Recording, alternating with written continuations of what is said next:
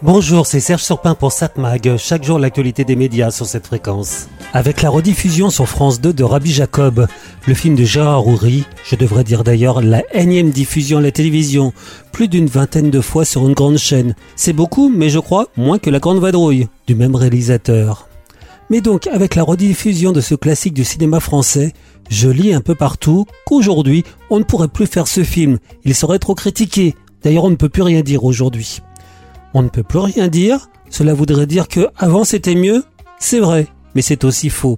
C'est simple, avant on pouvait rire de tout, sauf de la politique. J'aurais tendance à dire que maintenant c'est plutôt l'inverse. L'humour gras, l'humour sur le dos de certains, des minorités, ça passait. Les blagues contre les femmes, les noirs, les asiatiques, les juifs, les arabes, les gays ou toute autre minorité, pas de problème. On n'imaginait pas une seconde ce que pouvaient penser les personnes visées. Alors qu'on ne puisse plus aller sur ce terrain, c'est franchement pas plus mal. Par contre, avant, l'humour, la critique sur la politique, des politiques, quand ils étaient du côté du pouvoir, là, nada.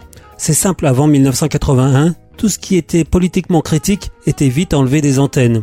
Souvent, on nous sort que des Coluche ou des Desproges ont bien pu percer. Oui, mais avec quelle difficulté? On ne compte plus les fois où ils ont été mis sur la touche. Alors certaines de leurs blagues d'apparence raciste pourraient-elles encore passer aujourd'hui? On savait qu'ils étaient, avec eux pas d'erreur. D'ailleurs, on a bien eu Blanche Gardin qui a repris en deux mille dix-huit une blague sur les juifs, une blague écrite par euh, Desproges. C'est passé comme une lettre à la poste. Alors c'est vrai que tout va très vite, et ce qui était acceptable encore en deux mille dix-huit peut poser des problèmes aujourd'hui. Surtout quand on voit la dérive de certains partis politiques. Je ne vais pas m'étendre là-dessus, je me censure. On a eu une période où on pouvait vraiment rire de tout, ou presque. C'est d'après dix-neuf cent quatre-vingt-un, et surtout l'éruption de Canal plus. Mais cette chaîne d'ailleurs n'était pas la seule. Beaucoup de patrons de chaînes savaient alors résister aux pressions. Toute intervention du pouvoir était ignorée, ou presque. On sait que cette ouverture a été brutalement refermée avec l'arrivée de Vincent Bolloré à la tête de Canal plus. Lui qui a, comment dire, enlevé tout ce qui dépassait son niveau de tolérance, à lui. Plus de grand journal, plus de zapping, sans parler des magazines d'infos, mauvais pour les affaires de Bolloré. Par contre, touche pas à mon poste, là oui ça passe. Une fois de plus, alors est-ce qu'on ne peut plus rien dire? Difficile en ces temps où l'intolérance et le racisme se cachent derrière des faux nez. La plupart de ceux qui disent qu'on ne peut plus rien dire voudraient dire d'ailleurs des choses intolérables. Mais revenons à Rabbi Jacob.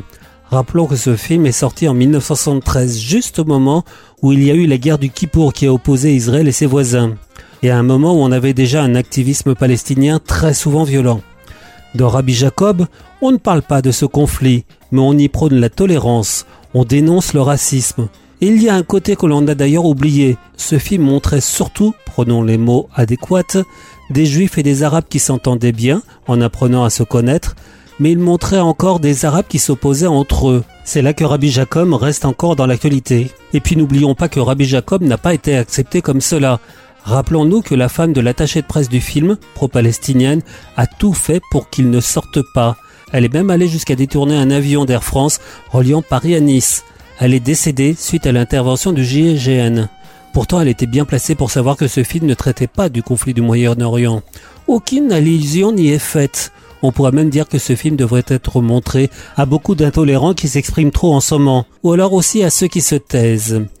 Mais alors, est-ce qu'on ne peut plus rien dire aujourd'hui? Bien au contraire, on n'a jamais autant parlé. On n'a jamais autant donné son opinion. Il y a même une chaîne de télévision qui en a fait son fonds de commerce. Sans parler des réseaux sociaux, no comment. Satmag, l'actu des médias. Bon, cela dit, revenons à ce mardi vingt-quatre octobre. Qu'est-ce qu'il y a à voir à la télévision ce soir? Sur T F un, euh, oui, on l'a déjà vu souvent, mais enfin pourquoi pas. Harry Potter, à l'école des sorciers, pas besoin de décrire. France deux, un documentaire nature. Royaume des glaces. France trois, une série policière. Alexandra Elley. Tiens, si vous êtes abonné sur Canal plus, un très bon film, The Sun. C'est un drame signé Florian Zeller avec Hugh Jackman et un fabuleux Anthony Hopkins. M six, elle revient. La France a un incroyable talent. Je sais pas si vous aimez cette émission, mais moi, moi j'aime bien regarder. Ah, c'est incroyable talent, les gars. Arte propose un documentaire « Turquie, nation impossible ». L'histoire tourmentée et violente de la Turquie à travers le destin de ses deux leaders les plus emblématiques, Atatürk et l'actuel président Erdogan. Sur L C P Public Sénat, l'archipel du Goulag, Le courage de la vérité, un documentaire politique.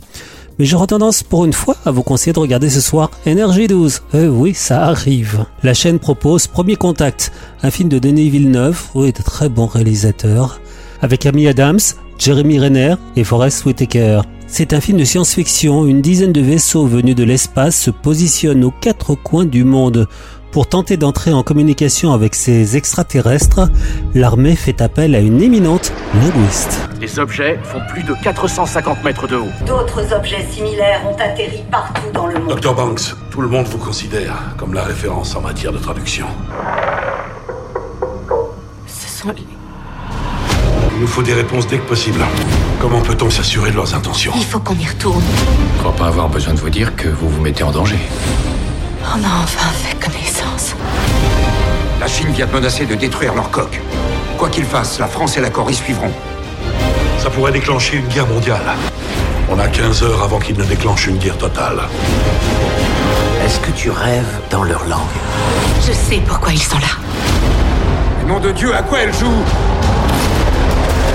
Vous me faites confiance?